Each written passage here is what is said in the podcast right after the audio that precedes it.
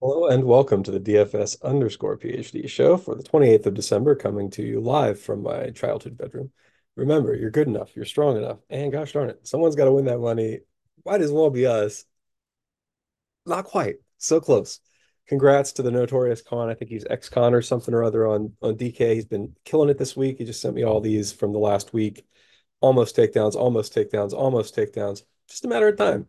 It's gonna get a takedown. He's got like three second places in the last week. So sharp.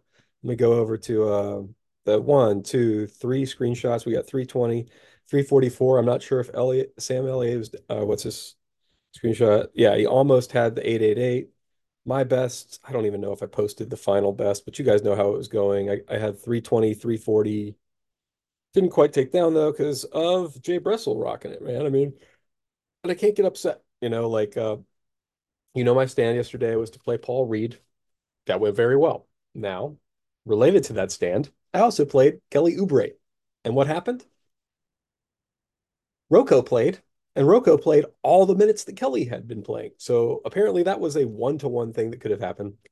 I can't even be upset. I still made a little bit of money on the night, even with all the stupid saddies I like to do that wound up being tossing it in the trash. But um, yeah, there was a I yeah, I I do want to chime in a little bit on the current controversy. Like, what what are y'all doing? Don't get mad at somebody for giving you like a good play. Like, it, please don't get mad at me for giving you a good play. Thank you, by the way, for joining joining us. And uh, we now have like hundred of you guys watching every day, a couple hundred subscribers. Join us in the Discord if you want, so you can get all the all the news because that's what the most important part of this was for me is a lot of people telling on themselves, right? Like, if you're mad at DK for giving away a little bit of edge, well, what are you doing? It's not like that's the last little bit of edge in the world. There was a ton of edge yesterday, and those guys got so mad at him. I think they missed the late night edge. I think they missed that Spida didn't send the tweet. You know what I mean? So two days in a row now, we've had really important news at shoot around you needed to pay attention to. Vooch two days ago, you saw some weird news. It was in the gym, but he's not shooting out with the team, and they called somebody up. Interesting. Interesting. Why would that be? And then yesterday you had Spida at shoot around, but then Donovan Mitchell did not send the tweet. Every time he's played, he says some weird tweet like, let's go, or something, you know, fuming nose emoji or whatever. I don't know, remember exactly what the tweet is, but I went to his Twitter like eight minutes before the lock of the important game and I saw, uh oh. And so at that point, I was like, what do I do? Craig Porter Jr. is a little bit expensive, and I didn't really have room for him at that point because I was already locked in. But if I had noticed that 30 minutes earlier, I would have been able to pivot to the best play on the slate. But anyway, so for today, easy easy slate. You play Andre Drummond, you play Jalen Smith. Those are the two easy plays for the day. I don't know if I'm going to go 100%. I don't think the field's going to be 11% on Andre Drummond, even at 7,500. I think they have more sense than that. He is a monster point per minute guy, even if as a basketball player, he might not be. We have to figure out who his backup is. I don't really know who his backup is. Backup also in play. I haven't got the um, the handcuff in here yet, uh, the fork. So let me show you my rules. Only 200 on the only doing 200 right now. I might go down to 400 wiggle room. And I added the max two out of three Minnesota bigs rule. I boosted Jabari Walker because I didn't think he was appropriately projected.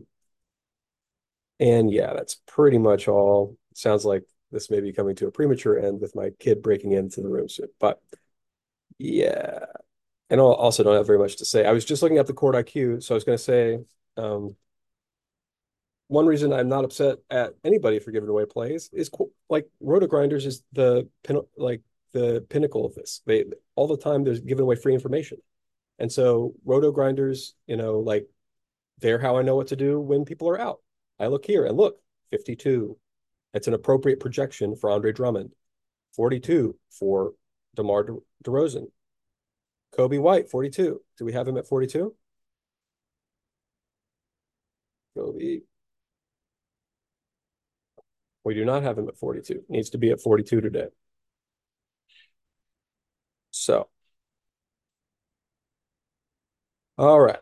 So anyway, the I think that when people get mad at people for giving away edge, the the problem is there's just a lot of it. There's a lot of edge. Yesterday we had Donovan Mitchell, edge on top of edge, and and this it, it turned out it wasn't just Mikal, was it?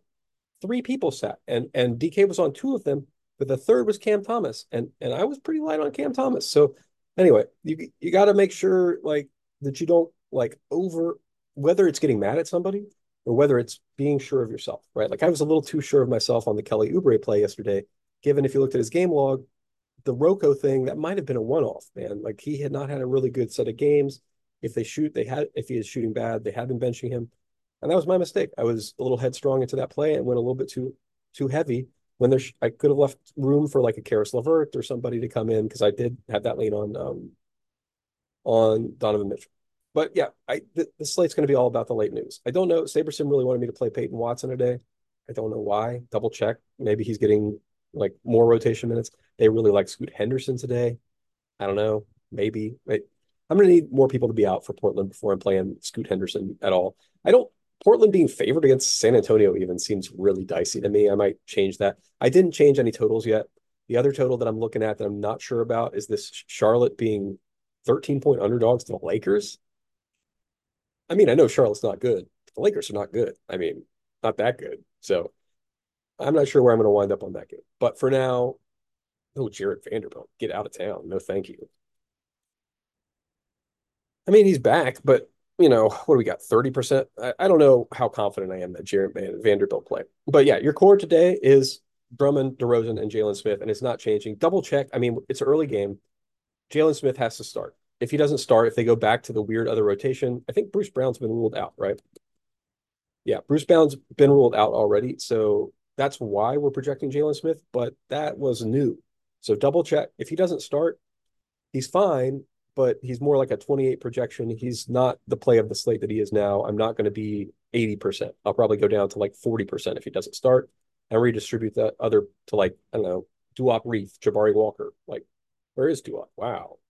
That's too little Duop Reath. I mean, things that you never think you'll say in a in a DFS season, but that is definitely too little Duop Reath today. I will probably set a little bit higher minimum for him eventually if I don't. Yeah. So I assume I'll wind up on more Duop Reath. I don't know about 40% Scoot Henderson. There must I, I looked it up. I looked it up. Like Malcolm Brogdon's in. Like a lot of these guys are in. I don't understand it. Jerami Grant in. Anthony Simons in. Malcolm Brogdon in. Who is out that Scoot Henderson is being projected for infinity points? I don't know. I can't I can't get there. I don't feel it in my heart. Like I'll let you know in the Discord if my heart changes, but I hate I hate Scoot. I hate watching him play. I hate ho- hoping he hits his layups. That's not the way I want to guard to win. I want to guard to smash when he smashes, not to like have to get five steals and convert the layups or whatever. However, Scoot's getting there. It's a frustrating way from thing to watch. Now I, that maybe isn't math, so you can do with that what you want. I assume I'll add a couple more forks in here, but I, I was looking through it. I don't see much else like uh, offhand. So for now, I think I'm going to go over to the football and try to get that done for you. So remember, you're good enough, you're strong enough. And gosh darn it, someone's got to win that money. Might as well be us. But if it doesn't, don't be upset for who does win. That is loser behavior.